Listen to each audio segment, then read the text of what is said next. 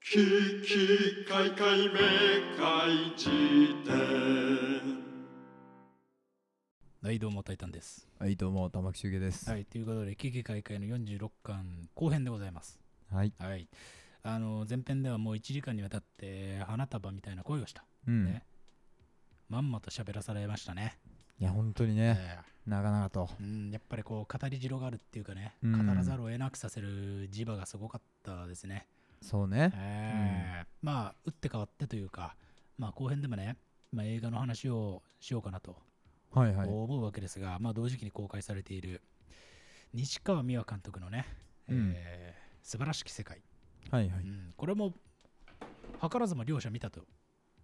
いうことであれ集計俺が行ったから見たんだっけなんだっけあ、でもそうかも。てか、来もともと気になっていったところに連絡が来て俺、LINE したよねそうそうあーそそううか。そうかそうかでまあ、ちょうど明日、朝見に行こうか迷ってたっていうところだったんでう、んまあ、タイタンに従うようなうん、形でうん、見に行きましたよ。いやーそうねう、いやん。ーなんかこう普段マジで俺ら映画の話とかしないもんですからねねこんな同時期に2つの映画をお互いが見てるっていうのは珍しいことでう。うんん。まあね、という感じで、今日はね、別にことのソノリティとかをやるつもりはなくて、あ、その、素晴らしき世界でってことか。そう素晴らしはいはいい世界についてちょっとね、話していこうかなと思いますけれども、うん。どうでしたか、まずは。まあ、もう、うん、めっちゃ良かった。そうだね。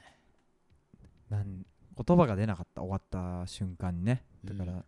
スクロールを眺めるロボットみたいになってたね、見終わった後はそうね。うんいやー、そうなんだよ。そう、俺さ、こう、イレギュラーな感じでさ、うん今ね、西川美和監督のね、このね、スクリーンが待っているっていう、まあ、エッセイ本が出ててさ、同時期にに、これ要は何かっていうと素晴らしき世界を作る過程を記録しているうエんッ、セイ本でさこれを先に読んでたのよあ先に読んでたんだそうそうそうあそ俺もともとはね西川美和ってねあのー文章の方ですごい好きなうへえ監督だったんですよねあのめちゃくちゃエッセイ面白いわけ、うんううんまくてもともと脚本あの志望だったりもするところもあってなるほどまあやたら面白いわけですようんうん文章がね。っていうところもあってさ、まあ、この映画が素晴らしいなんていうことはもう鼻から期待値がめちゃくちゃ高い。うんしかも、あの一回俺、揺れるの話したの覚えてる。あー覚えてない兄弟の、おうんいお前、マジでな覚えてないんだよな。マジでごめんそでもうあー。いいんだけれども、うん兄弟が吊り橋である女性を、えー、と一緒に行って、うんなんかお兄ちゃんが女性を落としちゃって、あ思い出したまあ、弟はいはがいそれを見ちゃ、見て、その証言がだんだんだんだん変わってっちゃうみたいなね。うんうんで人間の記憶っていうのは一回塗り替えられたらもう元には戻れないみたいな、はいはいそういう話をした記憶があるんだけれども、うんまあ西川美和はその監督ですねそうだよねううんんうんただそこまではねそう長い言い訳とかさ、はいまあはもうい何撮ったってもうめちゃくちゃ面白いことはもうほとんど保証されてるようなもんっていうかうんみたいな監督なんで、はいはいまあ期待値はかなり高く見に行ったんですがその期待値を、まあもう本当に予想通り超えていくというかねいやーなるほどそういう感じだったいや確かに実際良かったからあねれですよね。でね、俺は要は何を言いたいかっていうとね、うんまあ語るこ語るっていうか何が良かったかっていうねうん具体的なポイントとかっていうのはいくらでも話せるんだけどうん話してもしょうがないというのも同時に感情として芽生えてくるっていうなるほど感じってあるじゃないですか。だって本当それこそエンドロールを眺めるしかできなかったことが全てだったね、うんで、俺もそうね。それで言えばねそう花束と比較するわけではないけれども、まあ、うん結果から言うと比較するとあの花束やっぱやいのやいの言いたくなるうん映画なんだよ。その白がねそう語りじろ。うんがすごいんだけどやっぱね素晴らしき世界はねもう語ってもしょうがないなって思わせるう圧ん倒的な傑作みたいそうだな感ねじに思って、で、うん俺は要は何が言いたいかっていうとそういう映画が今分が悪いっていう問題、なるほどそうこれは映画に限らずうん作品の強度が凄まじいうん作品の方が今こう人のことの葉に乗りづらいっていうかさなるほど、うんいや、えーだから簡単に言えば口コミだとかに乗りづらいというかんそういろんな意見がボコボコ出てくるような感じがしないっていうかうんうんもうめちゃくちゃ誰が見たってこれは本当に素晴らしいですねうんってなるつまはり、いはいあーまあ全然自分が何かしらの意見の言ったり立場を表明しなくてもいいやってうん思っちゃうっていうかさなるほどで結果ねあの今ねツイッターとかで話題になってるのはやっぱ花束だし うんみたいなね、うん現象うがん起きてるわけで,、ね、でこれに対して別に是非を言うわけではないけどなんかねそういう時代だなっていう感じがします よね。所感をねあ述べるとするならあうばんいやそうだよねそううんなんかなんでなんだろうねまあそうか言葉にできないからかでもなんかさっき自分で言っときながら別に口コミとかそういうだけじゃないよね多分なんかねうんでもちょっとあるか話題に出しづらいというかさよかったよ以上の言うことがないっていうのは結構まあそうあとまあ題材的にも、うんなんかこう自分の人生と重ねるみたいなさうんことをまあしたくなる装置があんまないっていうか、なるほどねまあなんかそのまああーまあなんとなくあらすじを言うとまあもともと殺人犯だったうん受刑者がまあ刑期を終えてうん14年ぶりくらいにまあシャバに帰ってくるとうんでその彼がまああー少年のところはめちゃくちゃ真面目でいいやつなんだけど、うんなんかこう過去のトラウマがあって、まあなんかしらこうきっかけがあるともう躍起を起こしちゃうとそうねですごいまあめちゃくちゃハレーションをこうしちゃうみたいなうんことが描かれるんだけどだからこううん要素を抽出していけば自分と折り重なる部分とかをまあ感知してうん語ったりあくびしたろしてないよ 口こそ開いてないが喉の奥であくびしたろ今してないし器てない用なもんでマジでしてないあの奥歯になんか挟まっているような気がしてせんべいがそうそうそうそうう、ん一瞬舌でなぜたなぜたうんなぜたってそこで以外使わないもんね実際そうだねうん現に現にうん事実そうねそそうもう今調料率2%下がったわ 帰ってきてーうで今ので2%下がった、いやー本当にね、うん、 もういいですよ。いやいやもうもう戻続れきよを喋りますけれども、まあ、重なる部分っていうのは探そうと思えばあるんだけど、あまりにも作品内で完結してるっていうか、うん強度が強すぎて、はいはいまあ、そういうコミュニケーション誘発型の映画ではないっそうねていう感じがするんだよね。うんうんーってなった時に、やっぱりこう、自分の中に秘めておければいいやっていううん感じになんかどうしてもなってしまうと。そうよねうんいや素晴らしいんだけどねだってあのさすき焼きのシーンめちゃくちゃ良くなかったすき焼きのシーンあめちゃくちゃ良かった 危なかったよ、ようやく思い出したけれどもあのだからうさ、ん、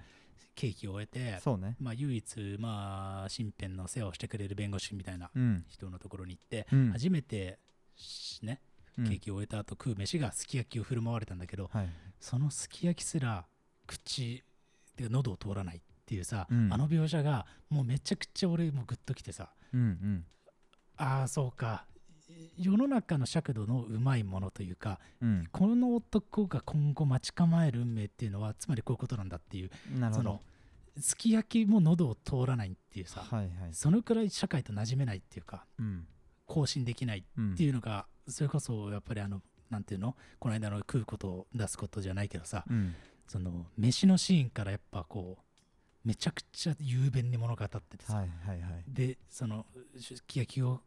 食う受刑者っていうか、まあ、役所広司のねうん顔とかもさなんかこうなんか食いたくないとかっていう話じゃなく、うん食えねえんだっていうはいはい感じじゃん、いやーもう奥さん結構ですからみたいな、うんおかわりいるって言われてもいやー大丈夫です大丈夫ですみたいな、っ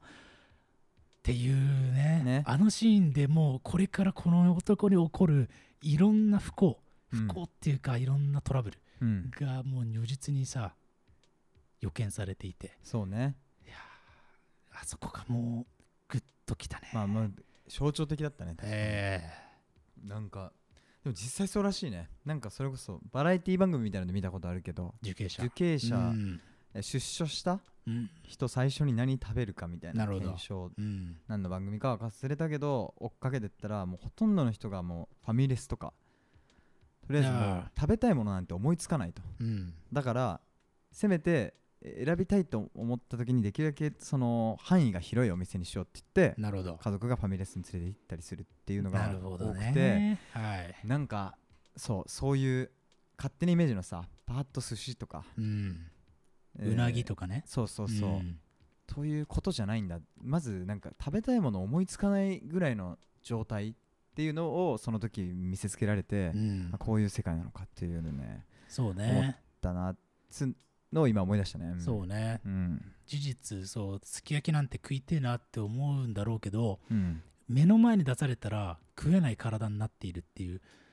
あそうねうんその、それもあるしねそうもちろんそうだねそれが、なんて演出がうまいんだってんいうことですごいよね、ほんとね。そうだねうんいやだからでもこういう話をする人はなんか広がっていきそうな気がするけどねなんかする人の中で、とも思うんだけどうん。まあでも恋とかのあのねえー範範囲なんていうの、汎用性というかう。んそうにはまあなかなか勝らないっていうのはあるまかあもしれないねけど、、やっぱ、恋か親か犬かみたいなもんじゃん。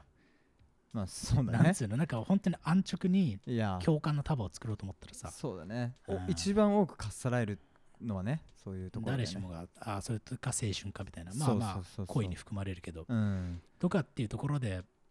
描かれてる作品じゃないから、まあでもとにかくね、俺はでも、人に勧めたいのは素晴らしき世界、別に優劣じゃないけど、うん今俺が勧めたいなと思うのは素晴らしき世界、まあモードの話だよね、うんモードでうん俺もそうだしうんいやーけすげえいい映画だったっすけどね、そうほんと。だよなわかるいやなんかでもだからこういうのをででも本当に話さないちなみにどういうことあのこういうようなうん素晴らしき世界のような作品を見た時に、うん。タイタンはそういう他の作品を見て同じようにまあ食らうっつうかさような状態になったら、うんやっぱりほとんどの人と共有しないのかなやっぱりえーするけど、うんえーしたとしても、その、あれ見た方がいいよくらいに収まる。自分の意見とかっていうなるこほとどでねはないなと思うね。なんか、うんうんうんまあ、うーん、そうね、ある種、進める人を結構信頼して進めるっていうかさ。うんうん例えば花束とかだったら俺はこの最後のシーンこう思ったんだけど、うんそこを確かめてほしいから見てほしいみたいな話になってくるわけよ。はいはいはいんなんか余計な枕言葉がたくさんつくっていうか、なるほどそう。お前とこういう部分でディスカッションしたいから見てほしいみたいな。うんだけど、素晴らしき世界とかは、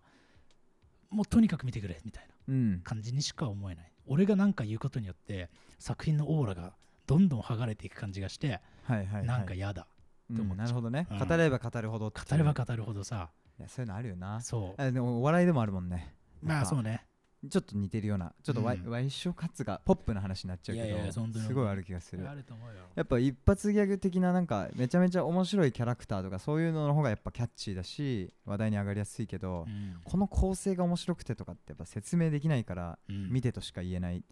かそつうやっぱそういう人って広がりづらいっていうのはあるなとは思いうやーそうねだから本当に俺一回この配信でシソンヌのコントライブを紹介したけど、うん本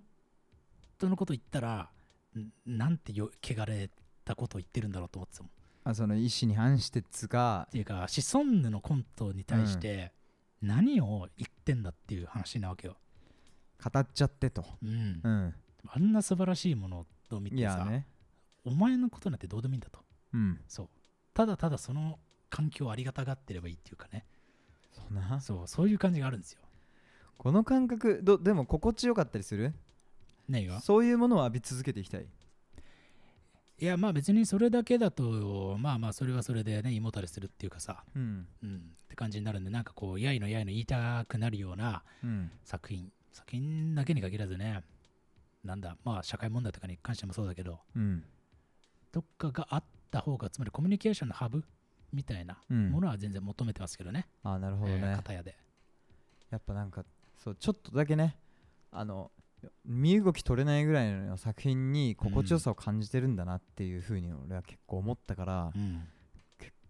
なんだろうな自己完結の人間なんかなとかちょっと自分で思ったりしたんだよねなるほどねこういうのの方が好きなんだ、一人でなんか「うん」とか言ってるのが、うっん、てっていうようなねまあどっちも感楽じしいけどね結果から言ったらしたなまあまあうねーん確かにねいやでもすごい良かったな素晴らしき世界うんシュウケイねこのエッセイも読んだ方がいいですよ、そうですかうん、あのね一番最後にねうんあのーなんていうのスピンオフの小説が書き下ろしで入っててはいはい最後にさあのー福祉施設うんのちょっとこういじめられちゃう青年出てくるじゃんはいはいまあ本当に主人公に決定的な影響を与えるうん彼のサブエピソードが小説になっててあそうなんだめっちゃ面白いあーそれは気になるうんもうそれは読みますよ読みます読まないねこれはねいやありがとう読みますオッケーオッケーオッケうー、んそうなんですけれども、はいはいいやー、西上はね、しかもね、あれよ、この前に出した本は、うん広島東洋カープについて書いた連載えもう本になって、それもめちゃくちゃ面白い。なにそれはもう野球オタク的な文章ってことそう、だからなんか雑誌のナンバーかなんかで連載してて、あそうなんだそう、それがね、一冊の本にまとまって、この間で、この間つく2年前ぐらいに出て、うんめっちゃおもろい。もマジかう、野球を一番面白く語れるのは、この人なんじゃないかっていうくらいすごいな面白い。文才だねそれはでもへ西川美和の文章めちゃくちゃ俺好きだねえあーいやもうとりあえず読んでみるよそうねだからねこれを聞いてる編纂員の皆様ね素晴らしき世界を見つつ西川美和うん西川美和とか言ってんのもおこがましいわ西川監督菅田将暉に謝れじゃうんいんやいいんだよ、うん彼はそうかあ友達だかあ、らねそうだよ、うんあのー西川美和監督のね、うんなる文章もねぜひ読んでみてほしいですねほどねうん、まあでもなんかあの映画見る限り確かに文章も良さそうだけどね本当にと思ったけどうねんいやいやいや確かにであとねうんなんすかね。いや、本当にもうね、ないのよ。そうね語り汁では。もななんかさっき長澤まさみについてあも出た出なんたと出かたって言って。けああー、なるほどね。ああ、そのお話はちょっと面白いね。あのー何がこの映画にですね、うんあのーテレビ局プロデューサー役として、うん長澤まさみが出てるんですよ。はいはいで、まあ、その中で圧倒的になんかこう、画面内でい異物感っていうか、うんちょっと違和感があるんだよね。うんしかも登場回数も、なんかクレジットは3番目くらいにされてるのに、うんほなんていうの、10分くらいしか出てないよね。そうねトータルでねトータルでみたいな役どころでさなんていうのかなまあ物語に不可欠な存在ではあるんだけどうん出てくるとなんかこう異物感があるっていうかさまあねそうで何が異物感があるかって言ったらまあ彼女のまあ表情とかもそうかもしれないんだけど何よりやっぱ服なんだよねうんうん服がなんかすごいこうなんつうんだろうなこんなことあるかなっていうくらい浮いてんだよねああなるほどそう俺だからそんな風に見た時なかっただ本当うんいやーなんかあのさ焼肉屋のこれは予告編とかでも使われてるけど、うん焼肉屋のシーンとかでもさうんまあなんかまあすごいコントラストがはっきりしてるわけよ受刑者のさ役所広司と、あーはいはいうんまあ、それと一緒に飯食ってるディレクターの中野大河うん とそのは向かいにいる長澤まさみがなんか一人だけさパリコレの服みたいなの着ててささすがにここまでうん局のプロデューサーといえど確こかにんなね服着るかねみたいなちょっと異物感があって、うんで何が言いたいかっていうと、うんやっぱり有村架純のうんあのなんつうの地味な服が似合ってしまう能力っていうのはうん なんかすごい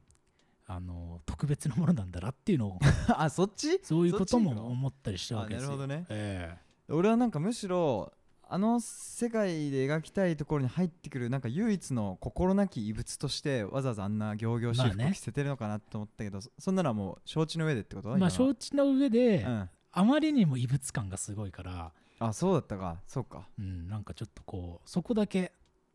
ちょっと乗れなかった。長澤まさみが女優としてちょっとリッチすぎるのかもしれないねそれキャリアともかもあると含め思う。あまりにも美人だし、うんなんかこう、なんて言えばいいんだろうな、テレビ局プロデューサーが似合う役者は、なんか他にいそうだなって、ちょっ と単純に思ったりもしなた。るほどね確かにもうちょっとくたびれてていいんじゃないかっていうかさ、うんいやわでかんないけど。も分かるよだから要はもうそうだよねコンフィデンスマンとかマスカレードテルみたいなのが去年とかになんか続々公開されてるのを見てるとそう。まあ男で言うとだからプロデュース役で木村拓哉が出てきて10分でいなくなったみたいな喪失感があわかりっやすいて、だってもうさ日本のもうさ、まあ、女優俳優に限らずさ、うん、圧倒的に頂点にいるわけじゃん、そうだなんねかその人がなんていうのねテレビ局プロデューサー役でなんか出てくるとちょっとそうこうむむむなんか途端にそこだけ浮いて見えちゃうみたいそうだねなことを思ったりしてそこのキャスティングの意図とかちょっと聞いてみたいなと、ね気になったもうねなんあかあ出ないんだってちょっと思ったもんねそのさ さ最後らへんー俺はあであのいや最後はもっともうそんなこと関係ないぐらいのーうんかなり大きな波が来てたからうんそんなん一末も思わなかったけどやっぱうんエンドロールで固まったまま、エンドロール終わって監督の名前がこうトンと出てくるぐらいであれ長澤まさみあれで終わりかって一瞬思ったよねいやーしかしでもね、うんそれがやっぱりこう怪物たるゆえんなのかもしれないね 誰がいやいや長澤まさみ長が澤まさみがやっぱりエンドロール終わってうん露出量は10分足らずであー、うんあれ長澤まさみって何だったんだろうって思わせてしまう 力確かにすごくないかそれそはうだそれねでそれはそれですごいうんえー、まあ驚いたよなあのいキやャスティそンうグいうね、なんかやっぱキャスティングみたいなところもやっぱ面白いんだよね、うんうんうなんかさこの映画に関して言ったらさあのー早くっていうか脇を固める人たちのうんあのーリアルさねやばくなかったいやいやすごかったあれももうあのー過去の回想シーンの裁判所のね、うんあのーうん弁護士の牧田スポーツからさ、はいはいあのー保健所かなんかのさうん最初ちょっと意地悪なんで意地悪っていうか冷たいんだけど、うん本当は一番いいやつのさ、あのー職員とか北村さんだみた北いな村幸也さんねそうだとかさ、はいはいはいそれこそ弁護士とかさうんとかあと俺何よりすげえなと思ったのはさっきも出てきたあの最後の主人公が働き始める施設のうんそのいじめられちゃううんさ、うん人の役とかうんえこれちょっと本当の人なんじゃないっていうかそういう人が本当にいるんじゃないっていうさなるほどね思えるくらいあうんうのんうん畑のシーンとかやばくなかっいた、やいや畑のシーンはちょっともうあれ奇跡としか言いようがないよねそうだねなんかねあそこそうだねすげえ良かったねあれ異常だよねあそこでものすげえ来たなんかそうそうそう内側までねねわかるうんそうそう俺だってやっぱ素晴らしき世界やっぱやばいと思ううん俺って大体ね映画映画館で見るとねうんあと何分だなとかって思っちゃうタイプなのよなるほどそうだけど素晴らしき世界はもうあの畑のシーンととかで中腹だと思ってたんだよなるほどねでも全然ど終盤くらいじゃん確かにその感覚は本当にあったあまりにも釘付けにされちゃうっていうかさ、うんストーリーと絵が強すぎて、そうねあまりにも強度が確かにねそれは本当に思ってたわでさそのん最終盤とかで畑のシーン来ちゃうからさ、うんもうもう一回乗っちゃうじゃん体が、そうだねで意外とその後すぐピュッて終わるから、うんうわなんすげえものを見たとしか思えないっていうかさ、まいあ確かにねやすげえわいやそうだよだプツッと最後されるからね来るっていうのもあるかもしれないし、ねわざわざ慰めてくれないっつうかさそうね、うんいやそうそうそうすごいね突き放すっていうかそ全く優しくない終わり方っていうかううんうんいやすげえな畑畑だよねそうだねベストシーンは畑、うんえー主人公の運転免許はい、うん、えーっとまああとは何だろうなまあでやっぱラストとかはやっぱすごいなと思ったな、うっんうんて感じですかねいやそうねもう俺は3つとか選べないんでずるーいい声したね今うんもなんか脱水みたいなうね脱水の音したねそう今でしょシャオシャオシャオいやすごいよあまあの、まあ新幹線のトイレのいやそれほど鋭くなかったよちょっとそれは自分はちょっと さ高く見積もりすぎじゃないいやいやいや新幹線のトイレほどじゃないよ言新っとくけど幹線のトイレ一番怖い音だよないやあれは本当に初めての時マジでビビったあれ俺こけたもん俺うん窒息するときああいう感じなんだろうなって思った マジでいい 息がないみたいなさなんかそれはちょっと文学的すぎるな本当本当にそこまで飛んだ本当にえ新凄ま幹じ線いなの音過小評価してる新幹線のトイレの音わかる新幹線のトイレの音は別に過小評価してないよ本当うんいやただ今の「タイタン」の「吐息はうん新幹線のトイレには遠く及ばないレベルだった遠く及ぞばとないくらいのそうまあそうね肺活量的にもうん全然よ脱水機だった脱水機だな、うんああブルブルンって言ってたからそんなもんだないやもういやー本本当にいつか追いつきたいな当にトイレ懐かし新い幹線のトイレマジ怖えよなあれすごい死ぬんじゃねえかと思うよねうん死んだ人いるだろ実際いると思うよ、うんなんかちょっと顔突っ込んだりしちゃってさうわ怖っ怖っあれマジでボディ持ってかれるだろあの吸引力なんか肩とかはまってなんか首から先だけ持ってかれたら最悪だうねわ怖っうわーなんてこと言うんだよお前そういう小説ありそうだね深夜特急君が好きななんだっけ作家さあ小太郎の深夜特急はそういう話じゃないんだよあそれじゃないの、うんそうだろそうかお前そうかそうか当たり前だろそうかそうだよあれは旅行機だからねーそうかお前まあいちいちトイレにはまってなんか飛んでっちゃいましたとか言ってたらまあたまんね えだろハリー・ポッターじゃないんだからそその着眼点が新しいとされて評価されたんじゃないのかこじゃないねそうか、 うんまあうねん、そうだねえーいやまあでもなんかえ本当にね深夜特急じゃないやあ の新幹線のトイレにはあの遠く及ばない音えでした及よばない音っていうことでまあ次に進みましょうかねいやーいやそうだよ本当にねそんなもんでございますけれども、うんいやーしかもねうんこのエッセイの中に書いてあるのが、そのさ最後に働く施設のその畑の彼うんとそれを、うんネタバレじゃないと思うから言うけど、まあ、いじめてる子がいると、、はいいじめてはる人がいると、その彼らもすごいリアルだったじゃんうんこれあのオーディションであのその3人の役どころを回転っていうか交換しながらオーディションしてたんだって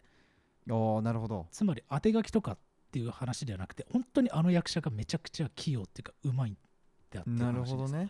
へすごいなえすごいねそれめちゃくちゃすげえよまあまあ語り汁あるよないやそうだから個別のさ役者あまあまあいやでも俺もそういう話だよ今ね本当になんかもう下品なことしてんなと思ってんだけどね、いやなんかまあそうねだこれやっぱ見てないと分かんないことでもあるしね、まあねまあでもなんかこう俺らのこの今の語り方の上ずり方とかで、うんちょっとでも興味持ってくれた人がいたらねいいなと思いますそうだねでもそれは本当の願いなんかよくある全人類見てくれみたいな気持ちにまあなんだろうな全人類見てくれとも違うかみ見てほしいなと思ったねでもかなり近い、しい人とかにも、うんそうなんねかどう思うって聞きたくなるっつうかどう思うっていうかじゃないね見てくれっていうことだねそうねそうね素参っ晴たらなしき世界っていう言葉のなんかこううん意味とかが最後紐解かれる感じとかもねこうい意外とこうチープな映画のタイトルだと思うんだけどさ、うんで本人もそれはあの自覚的なんだけどこのエッセイの中で言うにはね、その意味とかもなんかこう考えざるを得なくなるというかね、えうん、うんいいですねに原作だって身分帳っていう名前ですからねあそうね身分帳あのかっこいい名前だよねかっこいいよねええ刑務所のなんかデータデータを彼の素行とか書くノートだね生まれとかをね、集めたノートうんその男は生涯にわたって刑務所入りすぎてうんその身分帳を重ねるとおよそ1メートルにまで登ったと言われている この表現すげえなっていういやすごかったすごいねそれだけ彼が刑務所の中で感触を起こしているっていうことと、うん彼がほとんどの反省を刑務所の中で過ごしているっていうことを身分帳の長さで表すっていうさうんもうお手上げですよ、いやそうだねすごすぎるだろっていうさ、なんかもうえまずいるのかそんなやつはすごすぎるだろえ1メートルってやばすぎるなねえ1メートルってあれでしょだから1キロの1000分の1でしょだっておーっとそう言われると数学俺苦手よだからもうさ話にならないよね話になんねん本当のに俺単位の話マジでわかんない待って俺に単位の話させたら、うん本当にねやばいよ1リットルは1000ミリリットル もうもちろん1キロは1000グラムもちろんえ1キロってうん何メートルい ?1000 メートルかもちろん合ってんじゃん全然いけてんじゃんぜでもちょっと、うんあの CPU が遅いよあのパまあソコン確かにねの回転が、本当はもう同時にもう出うるんレベルだか本ら当にそうよね全然やっぱねじゃああれはえー、1ヘクタールはうん何平方なんとかでしょうわーわかんねえ 100×100 メートルう多分そう多分そうお 前資格ないだろクイズ出すヘクタールは無理よ、ヘクタール無理だヘクねタールだって生活にないもんないあ畑やってないとないよねーあとさ単位じゃないけどさうん俺いまだにずっと分かんないことがあってうん 1LDK ってなんだよっていううわーわかるいやわかるんてか半分はわかる K キッチンでしょ待って待って待って何 1LDK の1はうんどこにかかってるわけ ?1L。1リビングってこといやあれはね多分ワンルームだよねあの一部屋で 2LDK は 1LDK より部屋数がもう一つ多あーむいず、むず、むず。 3LDK はむず、むず 2LDK より一つ多くてむず 1LDK よりも二つ多いってことだルねールの設定がバカ、マジで。表記のルールの設定が。いやいやいやその1っていうのは、だからつまり 1RLDK ってこと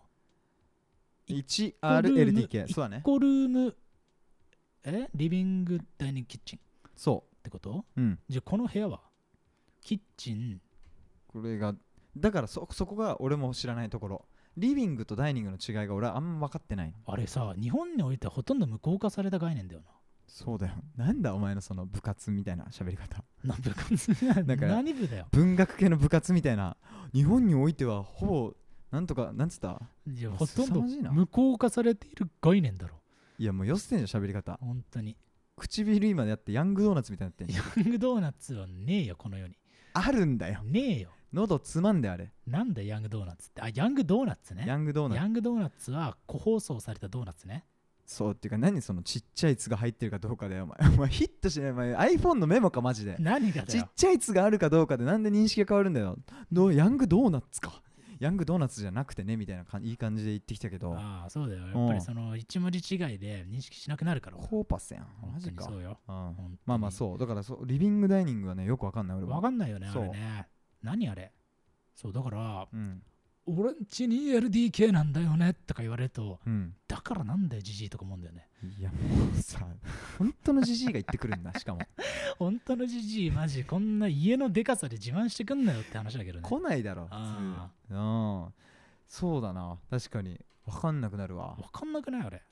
わかんない俺だずっとわかんないね雰囲気でマジで合わせてたもんお前んちどんくらいなのって言われてうん「え 1LDK だわうん」とか言って さ「ワンルームなのに」みたいな分かんない、いやそうだよえねこの感覚ってめちゃくちゃ俺だけなのかなえワンルームに住んでんのに 1LDK だわっていうのはもう詐欺だよ詐欺だよ俺はだから、うんいや詐欺してたと思う俺前の家ワンルームだったもんいやだからもうちゃんと友達に謝った方がいいと思うおーえ待ってワンルームえもう分かんなもうだるつかどうでもいいわちってどうでもいいクソどうでもいいわ部屋の間取りの単位っつうかなな単位でもねえだろなんだあれあもうねわか本ん当どうでねえもいしいなマジであとほんと洗剤のねボトルがあのペットかプラかっていうのがほんと見ないとわかんないねそれは今日君に指摘されたうんね君はやっぱ環境風紀委員としてお 前さね一番人気ない委員会環境風紀委員に所属してたもんねいやもうそれは俺はもう面白くできないよそれはそうかもうだってグレタしか今出てこなかったもんいやいやあれだよろもう小学校の頃の話よあ小学校の方ですね、ええいやそうだよだ本当ってにねそん だ大事だろ大事だよ分別、てかうんもうペットボトルなんてなくしゃいいと思ってるでもそれは本当思ういや俺は今口を滑らしたわなんで俺は唯一ちょっと分かってないことがあってうんマイボトル俺も持ってるけど、うんマイボトルをに入れるためのその飲料うんはどっから購入するわけ、な俺これずっと謎なのいやでもまあそれはさそれって何なのだってペッ例えトばボトルを買ってきて入れてるとしたらペットボトル購入してるだけじゃんそうだねまあでも C っていうならさまだ缶はリサイクルしやすいというかさあとまあ環境問題その排出する CO2 の量的にはまあペットボトルよりはまだ少ないって言われてるからさなるほど、全然うん、だからてかまあほぼないとだそしたらもうさ缶から買うのはあれだしあとはもうおうスタバとかは最近もうマイボトル持ち込みだったら何円引きでついであげますみたいなそのマイボトルだねから魔法瓶としての効果をうん期待されてるというかみんなコーヒー入れてんのかあれってスープとかそうでしょああなるほどねいや俺そもうなんかお茶作って持ってったりするしねあー1年に1回ぐらい、うん一年に1回マイボトルそうまあそれは環境意識高いと言わざるを得ないねマイボトル持ってるというところでいやだから俺もさ、うん買ったんだけど、うんこれいつ使うのと思ってなるほどねそあそれで俺にくれたんだうあげてないよあれなんか俺にくれなかったああれはゴミねお前ほんとふざけん なよ賞味期限切れのサンドイッチ食わしたりあれはスポーツジムに入会した時になんかついてきたいらねえゴミ なんか水素水入れるのに便利ですよって言われてくれたけどあの本当にいらないからうんいらないですってずっと押し問答したけどなんかその人もやっぱりさ吐けなきゃいけないわけよまあそうだねもこれはね本当にね仕事の罪っていうかいやそうだよそうもう最後の方俺のカバンに無理やり入れてきたからねいやもうそれでね切れてねうんこ壊して帰ってきたんだよね自分を、うんいや返し切れてないけど本当本当にうんだからささ本当ねスポーツジムのなんか余計なオプションとかもね本当にこう全部断ってうんめちゃくちゃなんか俺上長に報告されてたもんな帰り 際入会する前からブラックリストみたいに入っててさ、いやそうだよ最悪だよねだってももうういらないもんはいらないじゃんそうだけどまあ普通に一般社会から見たらややこしいことを言うややこしいそうやつそうみんなされてんだよね、そうだこいつが受け取んなかったら最後うんエクセルで管理してんだから、うんその1個で全部ずれんだよ分かれボケみたいな顔してる わけ向こうはでも俺としてはさいらねえもんはいらねえからうんそうなんなんそこの工房マジでいやいやでも分かるじいゃんやわかるけそどんなんばっかじゃん世の中そうだよでもさ嬉しいと優しいとだっけ厳しいとだっけなんか命名でやったけれどもそのレシートどうぞって言われたら受け取っちゃう現象とかねあれに通ずるけど俺も受け取っちゃうのよだからだよだからあなたは俺のことゴミ箱として扱えるわけでいやいやいやいやいやもう平気で善意よえゴミって言ってたからねさっき言ってないよ言ってたんだよお前檻衝撃だな檻って言った檻はゴミと一緒じゃん檻ケージねケージまあいいん ですけれどもなんだよ檻から出してくれよ俺をそのゴミをもらうこの制度からあーいやもうそう本そうそう当にねうんわかるわかるけど俺はねもらっちゃうんでねもう円滑に回した方がでもらっちゃったらさ、うんあのーなんていうのまた増産されちゃうじゃんそれこそが環境破壊じゃんと思うわけうわーそれはね本当にわかるわで、ね今サステナブルなみたいなところで結構言われてる概念だもんねそのまず使わないっていうそうなんとかって言うよねそううんリサイクルばっかじゃなくて、そうそうそういやいやまあまあまどうにかしたいんだよね俺この文化まいやいあやなんかもさあうんこんなのは本当にもうビビたるもんなんだけど、うん自分の満足のためにどうにかしたい、なるほどねうん例えばなんかスイッチがあってさそのスイッチを押したら本当にその魔法瓶を必要としている人に無料であなたのご好意で配りますみたいなうんスイッチとかあったらいいよねなんかあだからうん俺はできるだけ、例えばねまあじゃあまあ企業がうんえーまあ、水素水のなんとかボトルとか、うんまあ、作るのはいいよ、うん入会へのさその勧誘として、はいはい作るのはまああれは分かるよと、うん本当いらないけどうんでもそれを受け取るかそれをまあ他者うんに譲渡するかうんの権利は選ばしてほしいと思う、ねえそうだって実際無理やり突きつけられて持って帰ってきてうん、速攻で俺に渡してるわけだもんねそうだからいらないからうん、で俺にとってはゴミなわけよ、うん、だからもうあげるしかないじゃん友達にっらうんてなったらさで宗教はどうしたの俺今、うん、俺は押し入れの奥に入れてある今 普通にででもそれはこんまり的に言ったらさうんときめかないわけじゃん、いやそうだよああでも俺結構だから置いといて後からなんだこれっつって捨てるっていうこともしないわけよだからなるほど本ね当俺なんか歩くゴミ屋敷みたいな状態な わけよくも人から物もらうし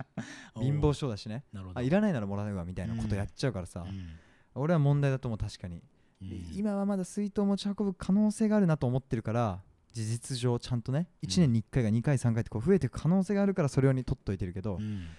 実際どうなるだろうねだって現に俺の今住んでるシェアルームには普通に水筒が15本ぐらいあ るよどのタイミングかでみんながもらってきた優しいファミリーかよそうだよすごいねだから本当になんか水筒屋開こうかなと思ってるもんもうそだ少よししたらね水筒限定のリサイクルショップみたいなうんことできるもんねいやできる実際ああいやーしかしさそのさなんつうんだろうなこうその具体名は出さないですよ、うん俺も入会するジムですけれども、うんそのジムの名前とかが印字されてるわけ、うんまあほんとさそんなの使うわけねえじゃんそうねマジでさ愚かだなと思うわけつまりさ、なんていうのその押し付けられたものにさうん対する人の感情とかっていうのはそこにさ何もなんかデザインされてないっていうかさあーわかるよそうだから相手思いじゃないデザインってそいううか俺ねらを広告物だとしか思ってないわけ、うん広告のメディアだことれし持っかて歩いてくれとそうそうそう、うんうんなんかこうエコバッグとかもさ、、はいいはいやこんなダサいもん持ち歩くわけないじゃんっていうさ、うん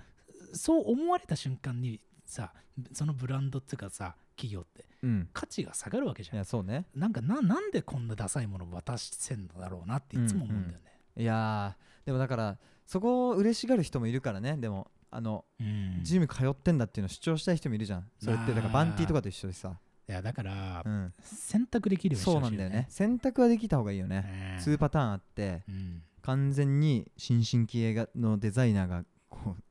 ううん一手に任された超かっこいいバッグとうんボトルうんはそのブランドの記名ボトルねうんこれぐらいはやった方がいいよね確かにどこもそうねそれだからバンドのグッズとか作る時も思うわこれ本当にどうなるのかっていうのをかなり話す気がする、まあね、うんそうだなまあまあバンドはちバンドはいいか一回まあでもまあ、まあでもここは本当に真剣に考えるべきだと思うなだってそそうねれが俺もしその前ボトルみたいなのもだってうんうんそれが別にかっこよくなくていいわけようん黒一色でもいいわけはいはいねいやわかるだったら俺使うと思うわけうんぶっちゃけでもそこになんとかっていううん意味わかんないロゴとかが入ってたらその瞬間使わないわけよいやもうめっちゃわかるだから俺も最近リサイクルショップに行ってさ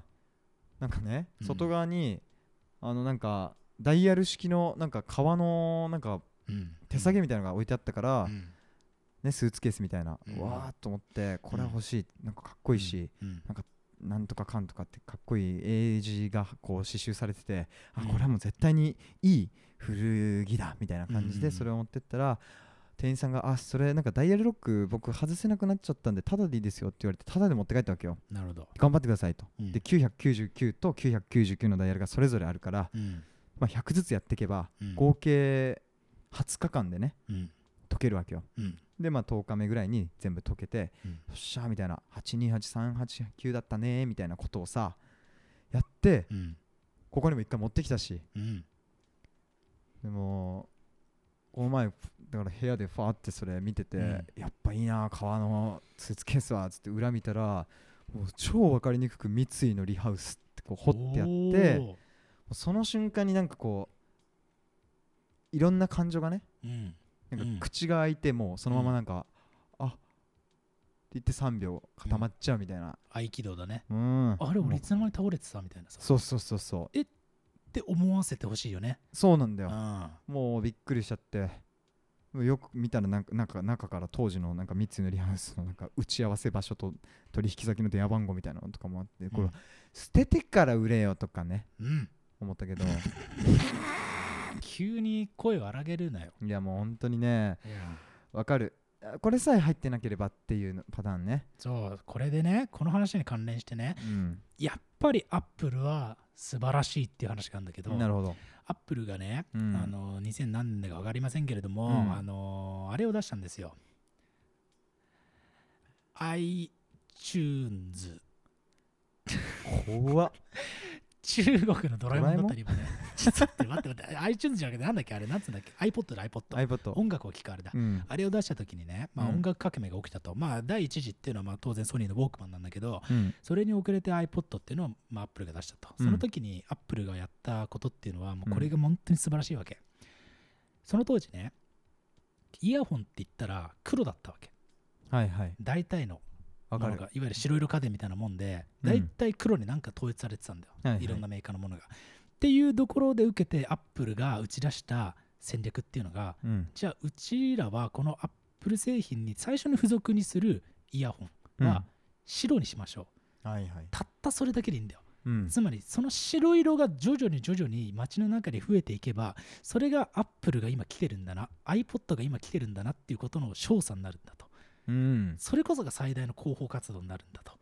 いううこの鮮やかすさごい話だねもう素晴らしすぎる素わ晴けらじゃんしい、うん、でみんななんかあ白の方が今なんかかっこいいやとかっていうはさ、いはいそういう話になったらさ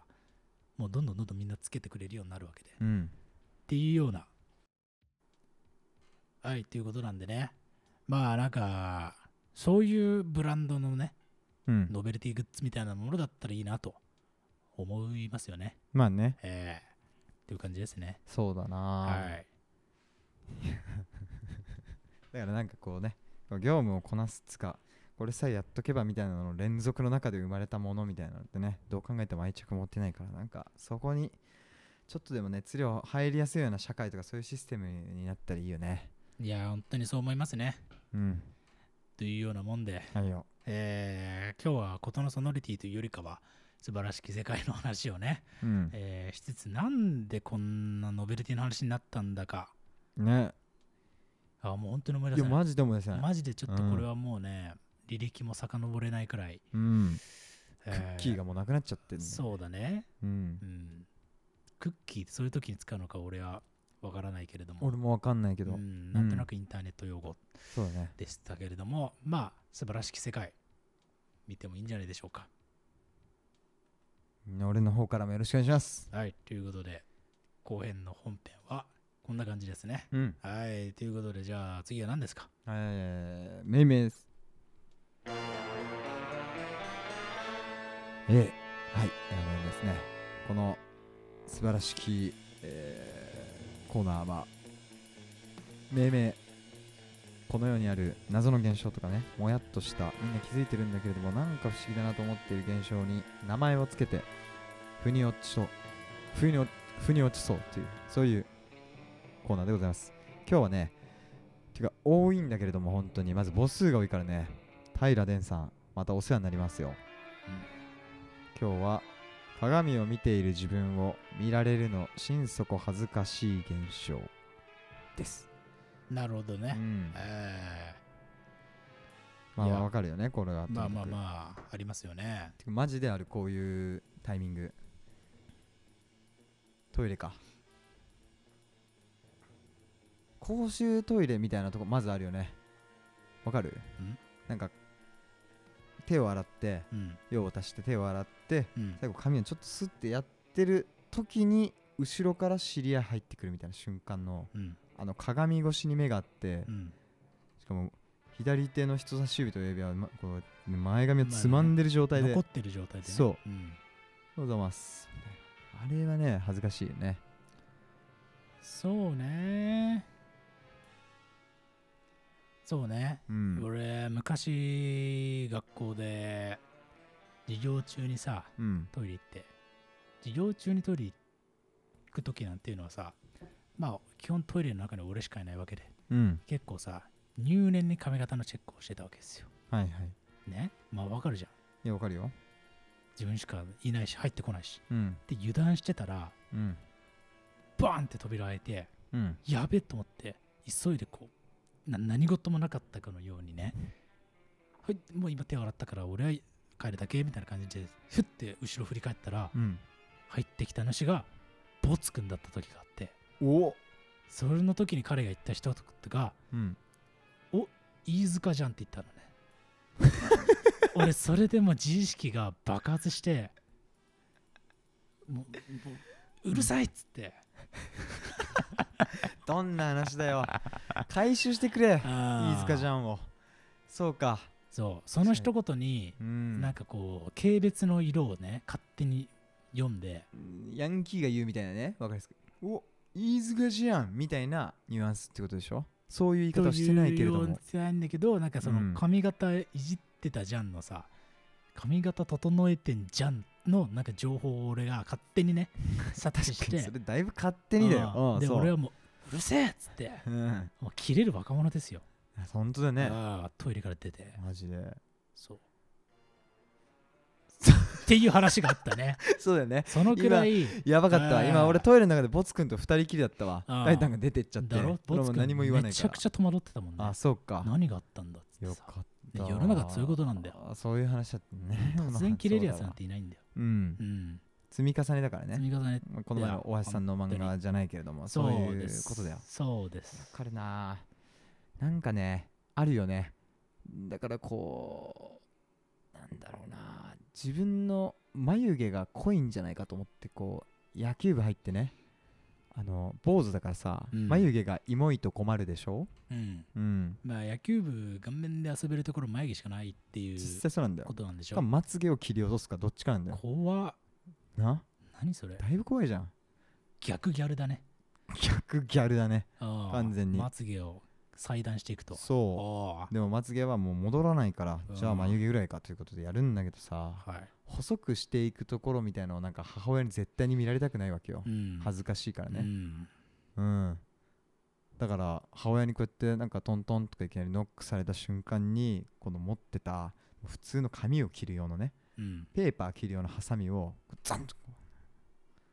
筆箱に戻して筆立てに戻してう、んいいよっつって母親が開けた瞬間にうん俺はなんか眉毛が剃ったのがバレないように、うんなんかあえて険しい表情をしてもともとこなんかちょっと眉毛の形おかしかったもんねっていう表情を演出したことはあるよねうわもうそれもう辛すぎてさ 俺は切れられないタイプだからうん切れることができないうん最大限のうんこの切ってうんだいぶなんていうの変な曲線になった眉毛を、うんまあこう眉をしかめることに よってうん元のね生まれた時のうん角度に戻そうとしてたんだよ、ウッディじゃんそうなんだよウのッディなんだ子供が入ってきちゃった時のウッディたちじゃんこおうまっういうこともできるんだいよやすごいねうんいや本当にそうよウッディ現象だねウそれッはデねィ現象だねパタパタパタパタっつってなんかウッディちょっと変なさそうそポーうズになるじゃ膝とか大丈夫かっていう角ん度でねうんそうそうそうまあ人形だからそう可能なんだよね何事もなかったからそよりうなんだよあいつすげえよな本う当んまあまあまあまあそういう意味で俺は拙いながら今回はね事前に考えてこようってことをやってみたけれどもうんそれぞれねうんうんうん悩んでる時間がもったいないからうんということで俺が持ってきたのはママノックですああいいじゃんなんかうん一気にそのママのノックで自分との対話をしていいそれが唯一許される自分の部屋という感覚がうん空間が一気に崩れるっていうう、んえーママノックといいねして持ってきた俺はねで俺はウッディ現象ですよいやごめんあそうう、んもうなんかしかもじゃあ一緒じゃん近いじゃんうんうわーウッディ現象でしょどう考えてもでもいやでもウッディ現象って恥ずかしさに対する名前じゃないからね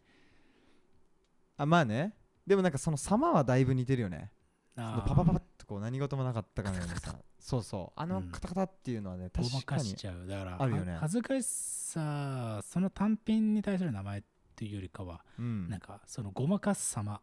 なるごほどまかしたくなるはいはい様、ウッディじゃあもうあじゃあセットでいいじゃんハッピーセットでハッピーセットですこう鏡を見ている途中に誰かがこう見てくるとうんその瞬間はママノックうんうんでそれに気づいてパパパッとこう動いてしまうことをうんまあウッディ現ウ象ッとディウッ ディ何なんででっかい声出したのじゃあいやウッ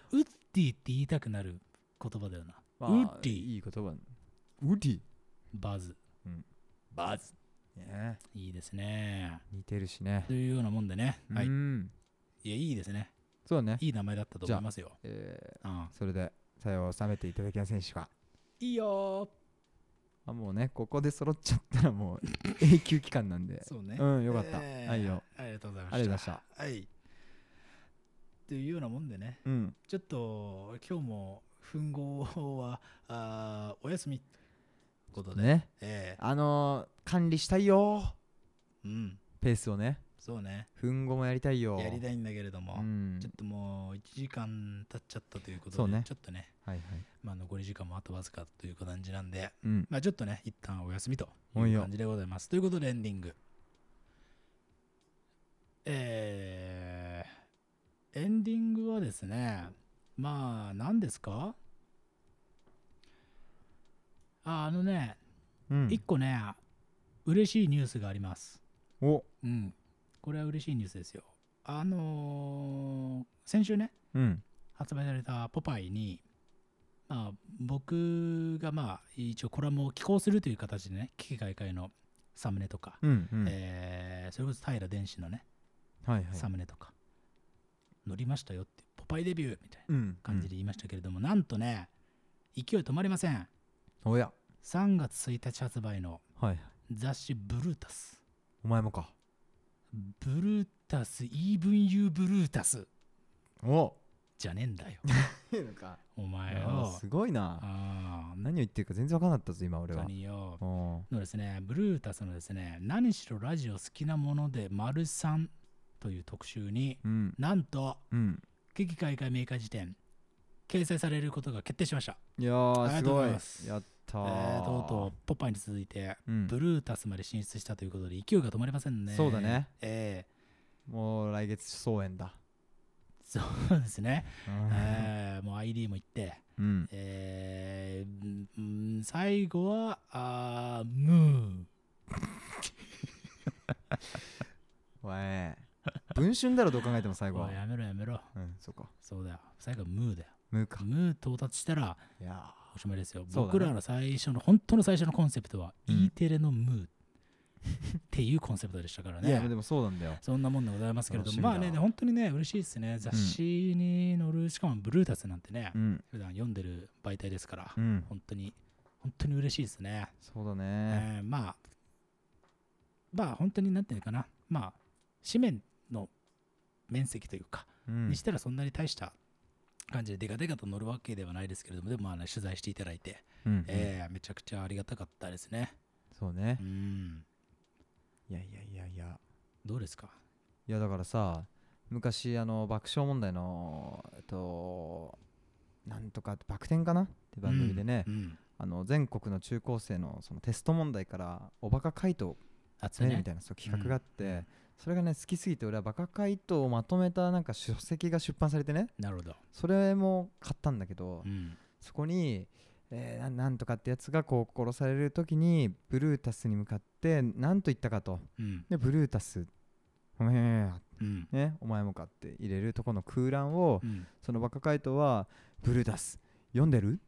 って書いてあって、うんそれを思い出してさっきその逆をまさかのね、うん何も面白いことが起きない逆を言ってしまったんだよね、なるほどね。そうでももしかしたら見てたかなと思ってさバク転をいやー、それはちょっと覚えてないね。田中がヤクルトをなんか1リットル飲んだ りね1リットいルや1000ミリリットルのことね、うんバク転は見てたけど、うんちょっとその個別のネタまではちょっとさすがに、あーそっか、ええ覚えてないんだけれども。いやーまあしょうしょうがないねまあでもそしたらのブルータスですよ。うんああ、すとうとくすう。くを使って短文を作りなさいねそれも覚えてないんだけれども、とはいえブルータスですよ。いやそうああ僕はお腹すくすくっていうこ といや、覚えてねえんだけれども、とはいえ、とはいえ、ブルータス。とはいえブルータさんでえーねという。ことなんでね、本当嬉しいですね。うんいや、ラジオ特集、もうね、神田伯山とかね、なんか他にもね、いろいろうん特集されてまして、まあ、その中でね、僕らのページがあるというのは、本当に確あかりにがとうございますという感じですね。本当にね、俺はね、常日頃から言ってますけどね、うんポッドキャスト文化っていうのをやっぱ広めたい。うんうーん、わけですよ。うんこれはね、やいのやいの言われますよ。なんかラッパーが何やってんだみたいなことはね、言われるんだけど、うるせえバカと、おおいああ、思ってるわけですよ。やそんな強い口調でうん、傷つくよ君に言ってるわけじゃないんですけれどもあそそううそうそうやっぱねこれ新しいねものがね生まれる瞬間っていうのはまあやいのやいの言われがちなんだけれども、うんまあ、これはね面白いですからねポッドキャストはまあそうね本当にいや実際肌で感じてるうしんでタイタンはねあの別にオフでもそういうこと言ってるもんねしっかりと意思を感じますよだからうん面白いと思ううんん僕もなだんかからそれに乗ってきてるしう、そうそううんそうみたいな感じでね、はいはいまあそういう活動をしている身としてはねこうのんラジオの特集っていうところでなんかポッドキャストとかをねうんうん取り上げてもらうっていうかなんか聞いててもらえたっていうのが本当ね本当にありがたいそうだですねねうんう、んうんだからなんか怖いのはその3月1日ブルータスを読んでたまたま見つけてね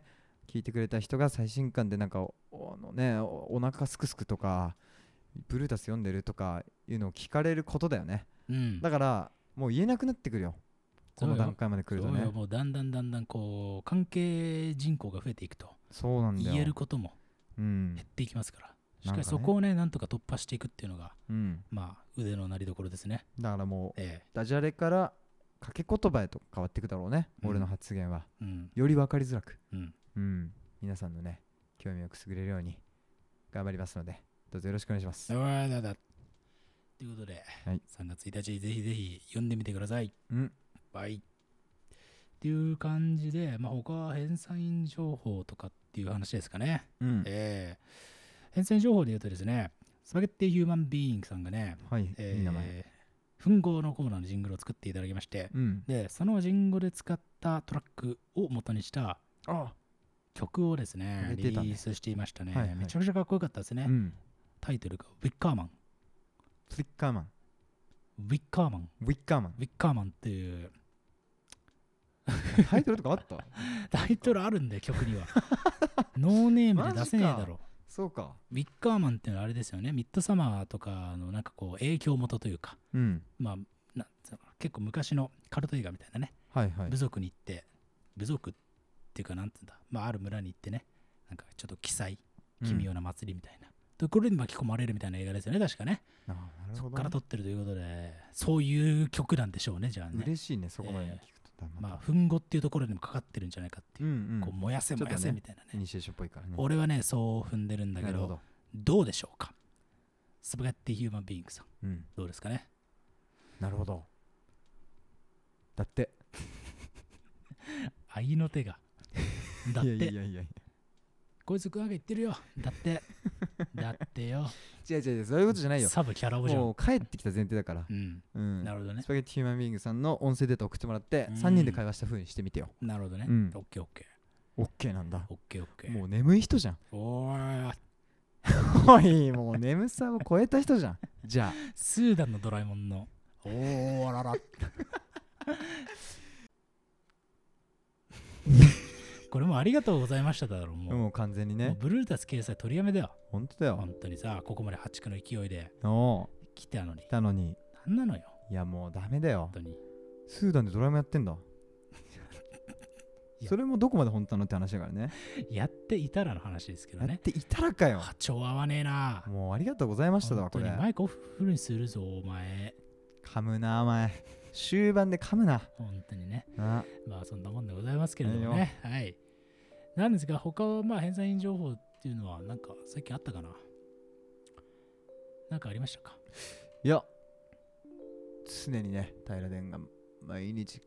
ッドキャストを更新してくれること、そうね。うん俺びっくりしたんだけどさ、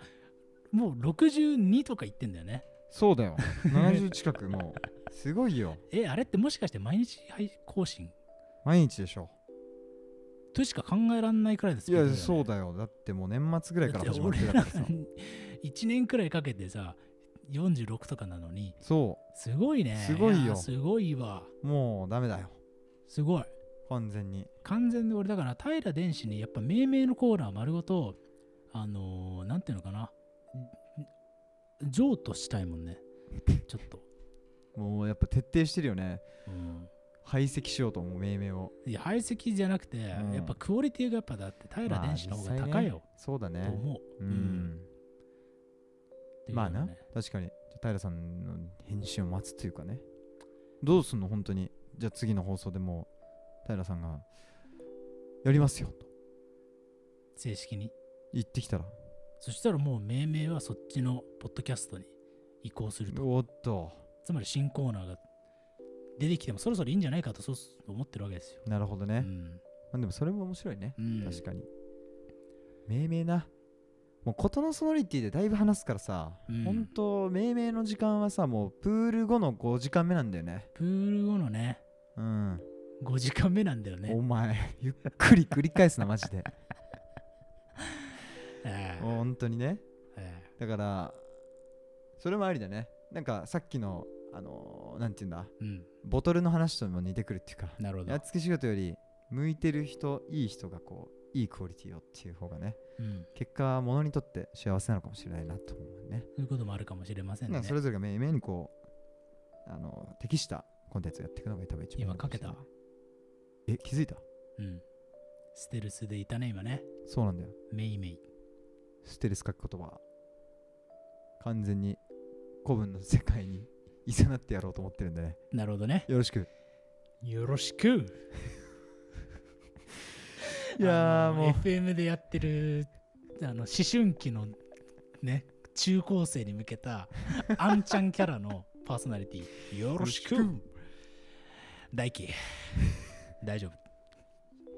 君が今抱えてる問題君だけじゃない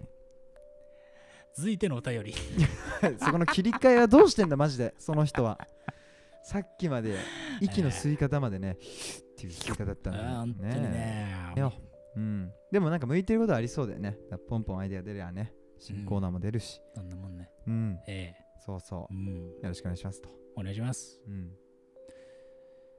というようなもんでうん危機開会46巻図らずも映画の話ばっかりしました特集はいよ、、はいいやーねまあ映画の話をすることはねもうちょっともう本当にめったにないと思いますよ今後はうんうん本当にイレギュラーなそうだねなんか本当にお互いがこれを話してえなっていうタイミングでまたやりましょそううしなよんかあれうばうんはいそうだねあーだってさ新コーナー募集しよう返済員からあそれいいねそういうのもやってもいいかもしれないなん確かかにちょっと思いましたねうん、うんはい。という感じで、ではでは、ブルータスを買ってください。確かにはい俺も買いますあはーい。ということで、ありがとうございました。ありがとうございましたりがとうございます。